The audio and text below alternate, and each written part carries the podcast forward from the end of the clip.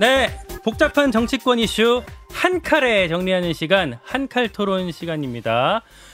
공론센터 장성철 소장. 네, 안녕하세요. 안녕하세요. 그리고 오늘의 스페셜 게스트 박성태 사람과 사회 연구소 연구실장님 모셨습니다. 어서 오십시오. 안녕하세요. 네. 아, 스페셜 요거 좋습니다.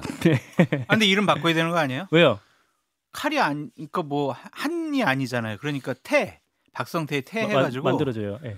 철퇴 토론. 그냥 그 정치권에 철퇴. 를 가한다. 아, 좋네요. 철퇴 네. 토론 하시는 거 어때요? 어, 지금 방금 생각하신 거죠? 네, 역시 아이디어가 반짝반짝하십니다. 감사합니다. 아, 아무튼 그럼 오늘은 철퇴 토론. 철퇴 토론 네. 스페셜 철퇴 토론으로 진행하겠습니다. 특별히 사실 이제 김준일 에디터 휴가 기간이었기 때문에 이렇게 스페셜 에디- 에디터로 모셨는데 예, 대타가 되겠습니다. 네, 대타가 주전되고 하는 거예요.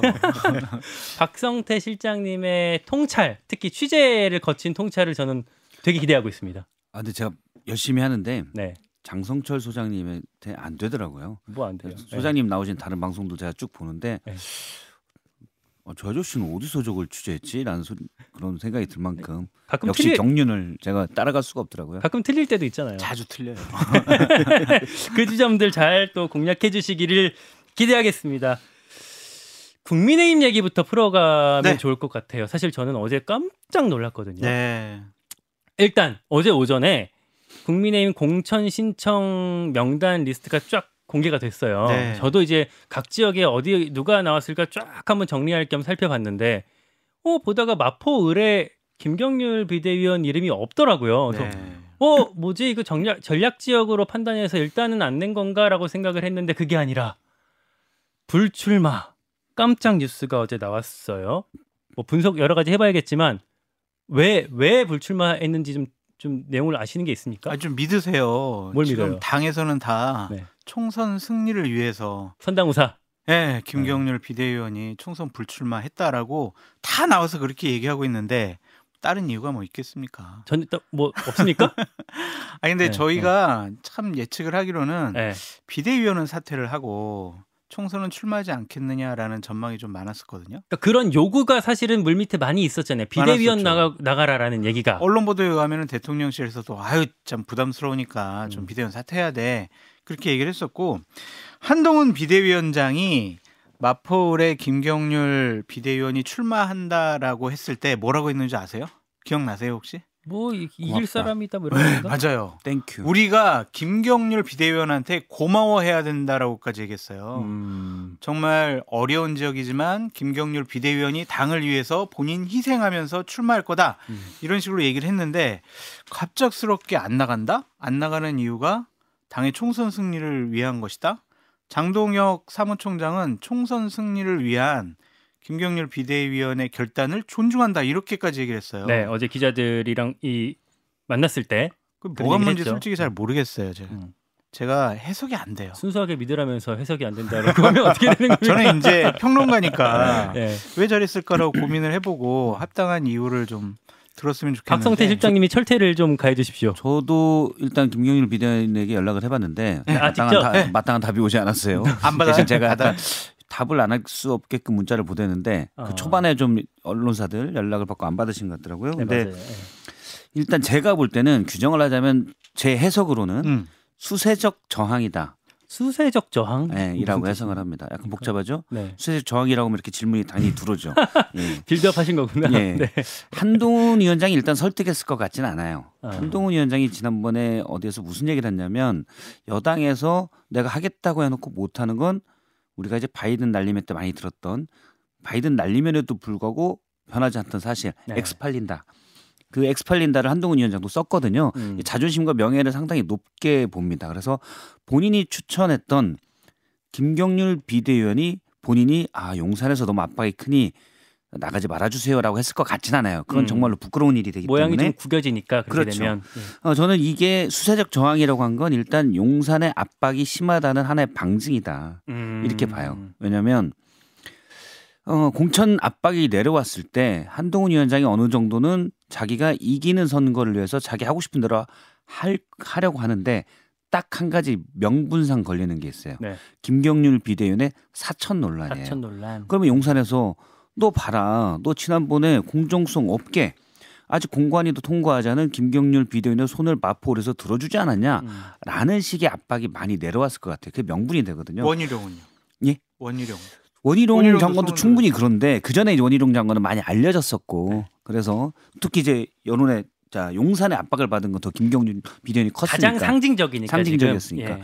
그래서 그 부담을 덜어주기 위해서 어, 김경률 비대위원이 자진 사퇴했을 가능성 음. 전 그게 좀 높다고 그러니까 봅니다. 한동훈 위원장이 용심 후보들을 나중에 뭐 속칭 속가내기 위한 그 어떤 전 단계에서 이게 좀 필요했다. 자 부담이 되는 어깨에 이고 있는 지민 김경률 비대위원이 내가 물러나 줄게 위원장님 마음대로 해봐 오. 라는 식으로 했을 가능성이 커요. 오. 그건 외부의 압박이 있으니까.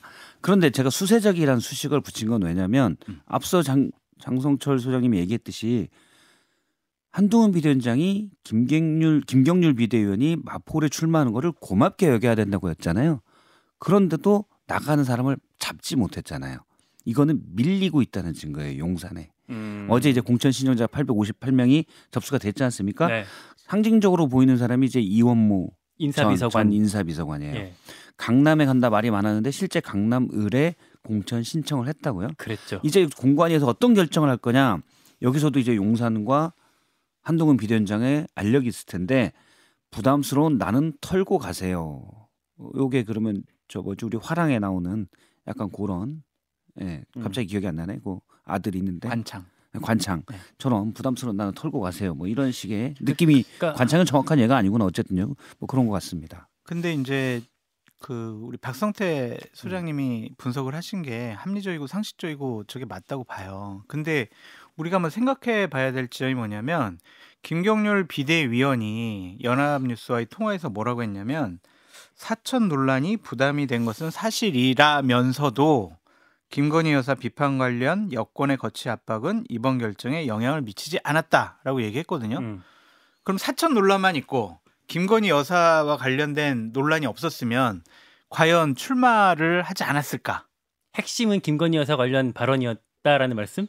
아니 제가 그렇게 얘기는 하지 않았고요. 네. 그냥 의구심을 얘기한 거예요. 네. 예, 소장님이 말좀 조심하셔야 돼요. 네. 각 방송사들이 피해를 입고 있기 때문에 아니 그리고 그러면은 역으로 그러면 사천 논란은 없었는데 김건희 여사 관련된 발언과 논란만 있었다. 그러면 버틸 수 있었을까? 음. 이걸 한번 생각을 해보면 답이 나올 것 같아요. 음. 저도 그래서 제가 수세적이라는 표현을 쓴 게 그런 음. 면에서도 자꾸 공격의 대상이 되고 한동훈 위원장이 부담이 되니까 네. 네, 그렇게 되지 그러니까 않았을까라고 추측해 봅니다. 큰 그림은 한동훈 위원장이 어, 윤석열 대통령한테 좀 밀리는 국면인 거는 맞으나 그렇죠. 나름대로 완전히 뭐 그렇다고 해서 밀린 게 아니라 나름대로 어떤 칼이 있기 때문에 저항의 측면도 같이 볼 수 있다라는 말씀. 예, 제 해석은 그렇습니다. 그거는 박성태 소장님의 오해시고요. 공천은 당 대표가 합니다. 그 말씀만 예. 드리겠습니다. 알겠습니다. 오해하지 마십시오. 지금 약간 성대모사하신 것 같은데 아니에요. 제, 제 목소리 갑자기 감기 걸려. 확 지금 톤이 높아졌어요. 스타카토를. 좀 더 주셔야 될것 네. 같아요. 네. 스타카토를 좀만 네, 더. 저 한동훈 위원장 성대모사로 저는 이해를 하고 어 그러면 그러니까 어, 제 공천 신청을 다 보셨을 텐데 공천 신청자 명단을 좀 네. 어, 방금 말씀 주셨던 게 이원모 인- 전 인사비서관의 강남을 예. 이 외에 좀 유심히 봤던 지역구가 좀 있으실까요? 근데 이제 한 언론 보도에 의하면은 네. 벌써 이 국민의힘 공천 프레임을 딱 이렇게 얘기했더라고요. 용산 참모들은 강남과 영남에, 음, 청년 인재들은 강북과 호남에. 음, 그래서 이제 대통령과 가깝거나 대통령이 좀 신뢰하는 분들은 좀 공천되면 당선되기 쉬운 지역에 나가는 것이 아니냐. 양지에 네, 거기에 영남에 많이 몰려 있다.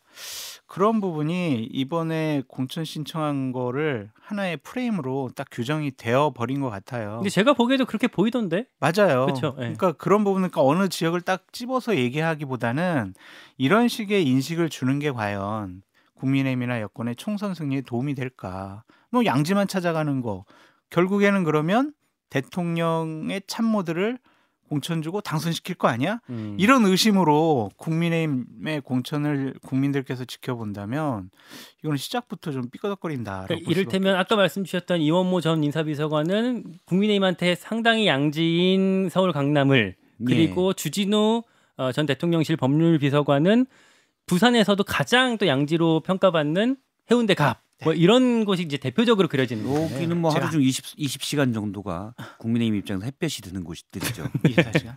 제가 아주 조금만- 양지. 조금만 더 말씀드리면 예. 제가 이제 토요일 일요일 1박 2일로 부산에 민심을 좀 탐방하러 갔다 왔거든요. 갑자기 예, 예, 그냥 뭐 네. 저 아는 분들이 많이 좀 출마하셔서 네. 그냥 분위기 어떨까라고 갔다 왔는데 와, 그런 취재까지 하시는 거예요. 전국적으로 취재를 와. 하시더라고요. 네. 근데 제가 뭐. 국민들을 다 만날 수는 없지만 네. 부산 지역에서 정치의 고관여층 몇 분을 만났는데 네.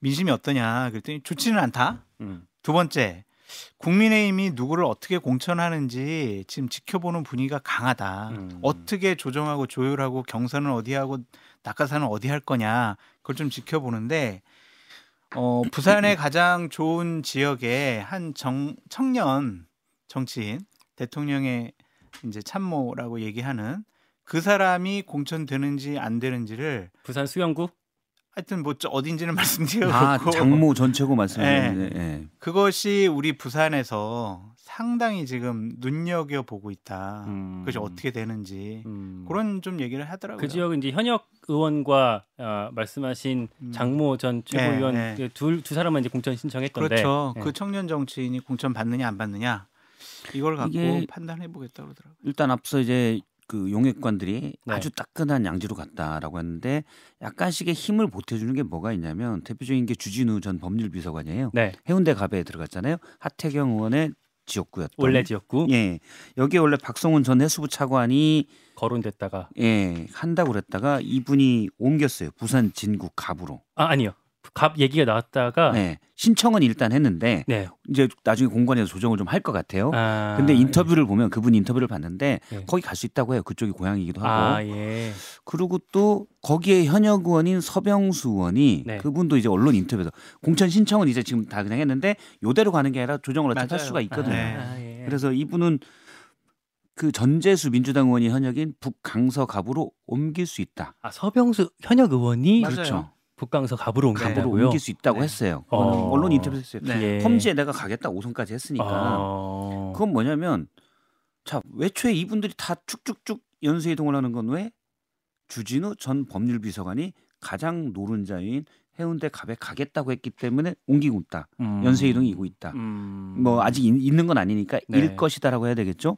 그런 분석이 합리적이에요. 음. 그러면 왜 박성훈 전 차관도 아니고 오선이 튕겨져 나가고 주진우 전 법률비서관 때문이다. 그러면은 용산의 입김이 더 강하게 들어가고 있지 않냐라고 음. 저희가 해석할 수가 있죠. 네, 하나 그냥 통계로 말씀드릴게요. 네. 이번에 국민의힘 공천 신청 같은 경우에 대통령실 참모 출신 공천 신청자는 38분, 네. 그리고 전국 253개 지역구 중 21개 지역구에서 국민의힘 현역 의원과 대통령실 출신 참모가 공천 경쟁을 하게 됐다. 음.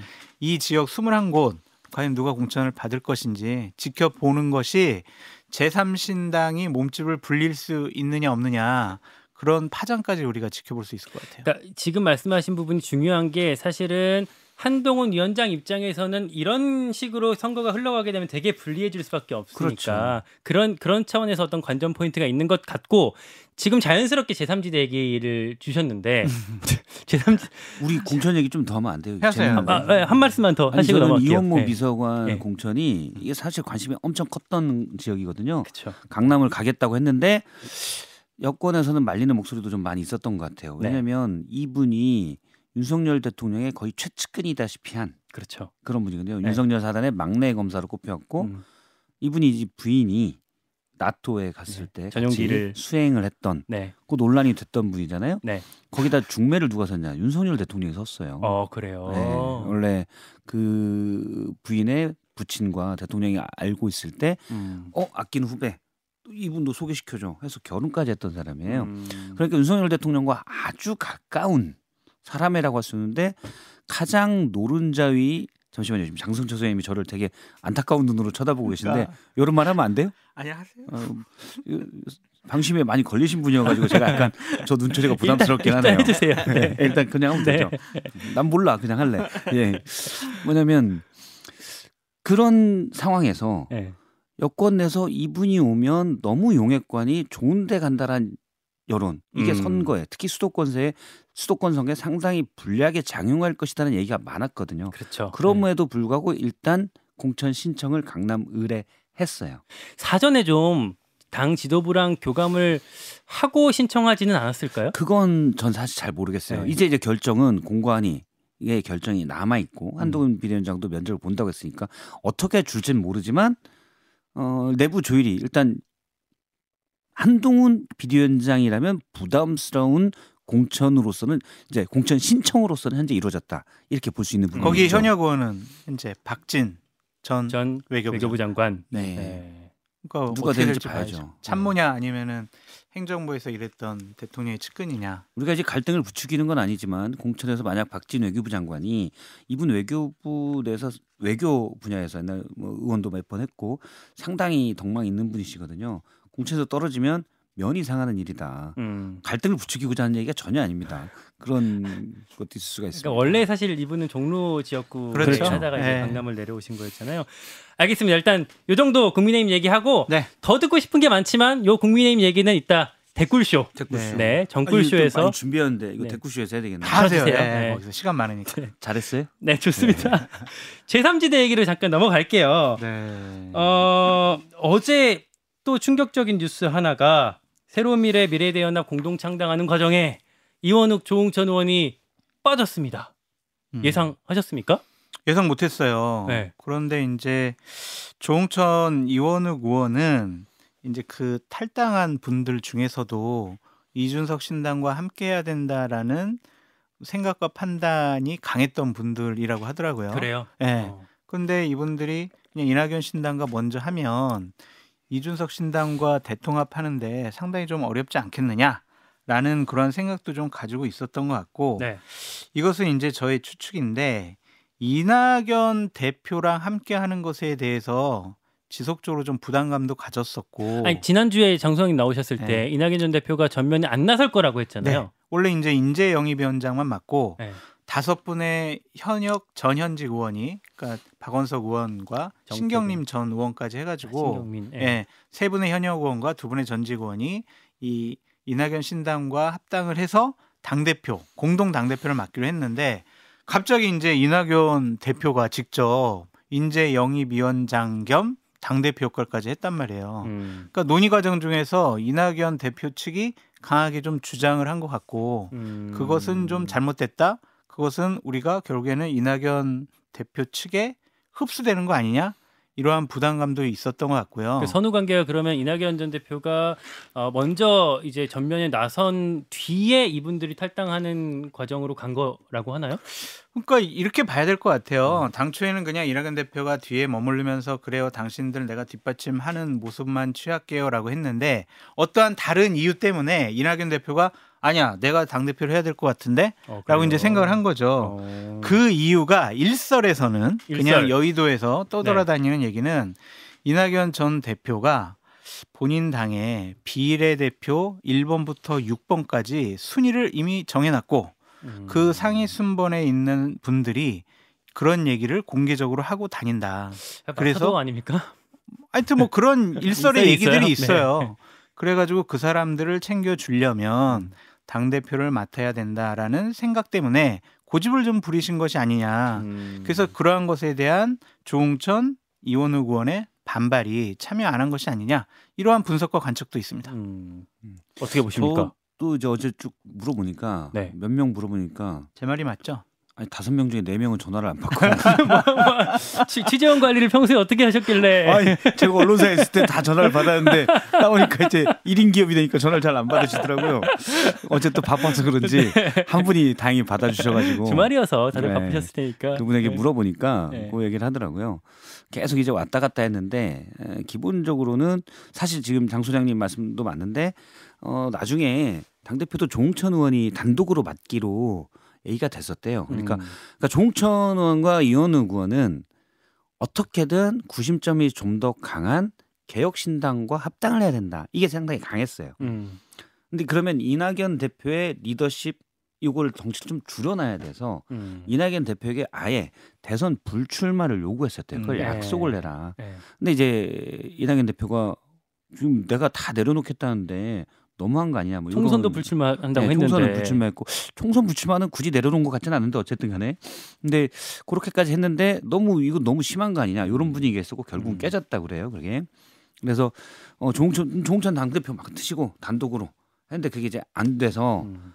그두 분은 그럼 난 안 가 이렇게 했다는 저희가 볼 때는 그 두 분이 안 간 이유는 나중에 개혁신당과의 합당을 좀 더 하려는 동력으로 삼기 위해서 일단 현역은 두 명이 더 새로운 미래 쪽으로 가버리면 여기가 또 하나의 구심점 역할이 돼서 나중에 개혁신당이 합당하기가 조금 더 덜커덩거릴 수가 있거든요. 양쪽이 덩어리가 비슷해 비슷하면 빅텐트 그렇죠. 만들기가 더 어렵다. 그렇죠. 그러니까 네. 중간에서 자꾸 이쪽 개혁신당 쪽으로 유도하는 유도체 역할을 하려고 하는 것 같아요. 음, 그럼 그 유도체 역할을 그 두 분이 어떤 방식으로 할 수 있을까요? 자, 안 합치면 우린 그냥 열로 간다. 같이 합치자라는 유인을 계속 주는 거죠. 음. 이낙연 전 대표가 그러려면 사실 머리를 수그리고 들어가야 되는데 네.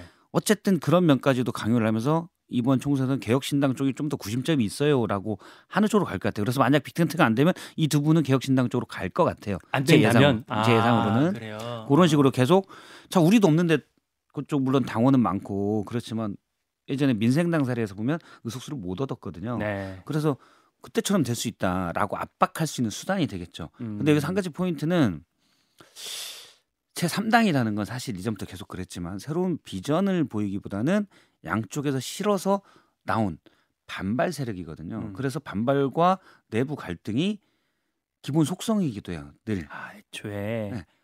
이쪽 실어서 나왔거든요. 네. 그러면 요 부분들끼리도 종종 싸우는 게 있어요. 그러니까 사실 국민들 입장에서는 싸우는 거 보기 싫어서 제3지대 기대했는데 왜 싸우냐라고 하겠지만 예. 애초에 갈등이 약간 이들의 본질이라는 거죠. 본질이라기보다는 속성이다. 속성이다. 네. 네. 지금 그- 싸우는 건 싸우는 것도 아니에요. 네, 근데. 제가 볼 때 이 상황은 덜커덩이다. 덜 거덩. 이게 좀 물론 덜커덩 할 수 있지만 속성상 이 중텐트에서도 덜커덩 덜커덩 거리면 국민들 보는 눈이 지금 앵커가 지적했듯이 어떻겠냐. 그래서 저는 좀 좋지 않다라고 봅니다. 음. 이준석 대표가 조홍천 의원을 상당히 좋아하고 신뢰하고 그래요? 상당히 뭐라고 인정을 하는 것 같아요. 그런 얘기를 직접 들은 적이 있습니까? 아니 2021년 11월 달에 한 언론사 어, 인터뷰에서 구체적으로. 예, 예. 당 대표 그때 당 대표 때였거든요. 네. 당 대표로서 민주당 의원 영입하고 싶은 사람 딱 한 명만 골라요. 그랬더니 음. 이준석 어. 대표가 조홍천 의원이요. 오. 이렇게 얘기를 한 적이 있어요.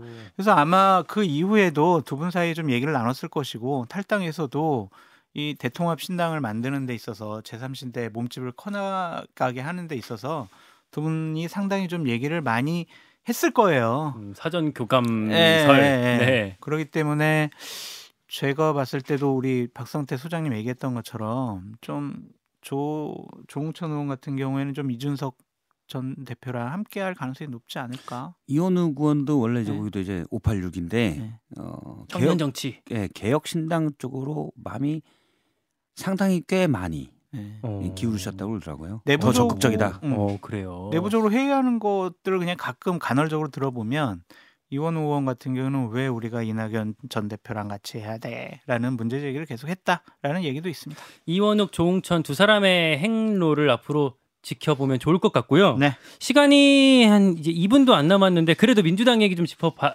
야할것 같아요. 일부에 우리 얘기 임종석 전 실장 네. 얘기했지만 네. 어 그걸 볼까요? 선거제 지금 이제 이번 주 안에 결정이 되지 않을까 싶은데 결국 이재명 대표가 연동형을 유지할지 병립형으로 돌아갈지 이게 가장 핵심적인 질문 아니겠습니까? 예측하겠습니다. 짧게 연동형으로 유지할 것을 발표할 것 같습니다. 오 왜요? 왜냐하면은 당 대표가 이제 혼자 오로지 고독한 결심을 통해서 본인이 결정하는 거 아니겠어요. 그러면은 고독하게 결심해가지고 당내 80명의 의원이 반대하고 시민사회 언론들이 반대하는 저 병립형으로 가겠습니다.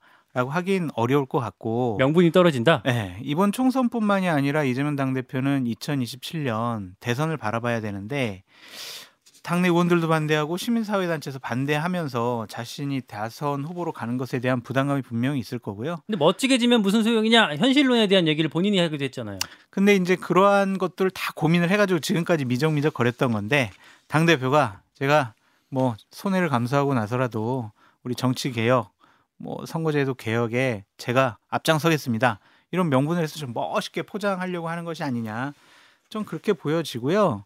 아마 오늘 호남모 방문한다는데 네. 오늘 아니면 7일 날 대통령 대담 그때쯤에서 발표하게 되지 않을까 아, 대통령 듭니다. 대답이 있는 날 맞불로 왜냐하면 이제 어허. 같이 이제 신문 어, 일면 싸움해야 되잖아요. 아 그렇게 예측이. 됩니다. 네. 어떻게 예측하십니까? 저는 기자님? 사실 이전까지만 해도 권역별 병립형으로 회귀하는 게 80% 이상이다라고 봤고 다른 네. 방송에서 늘 그렇게 해왔는데 그 지난주 최고위원회에서 위임했잖아요. 이재명 대표 알아서 하세요라고 했잖아요.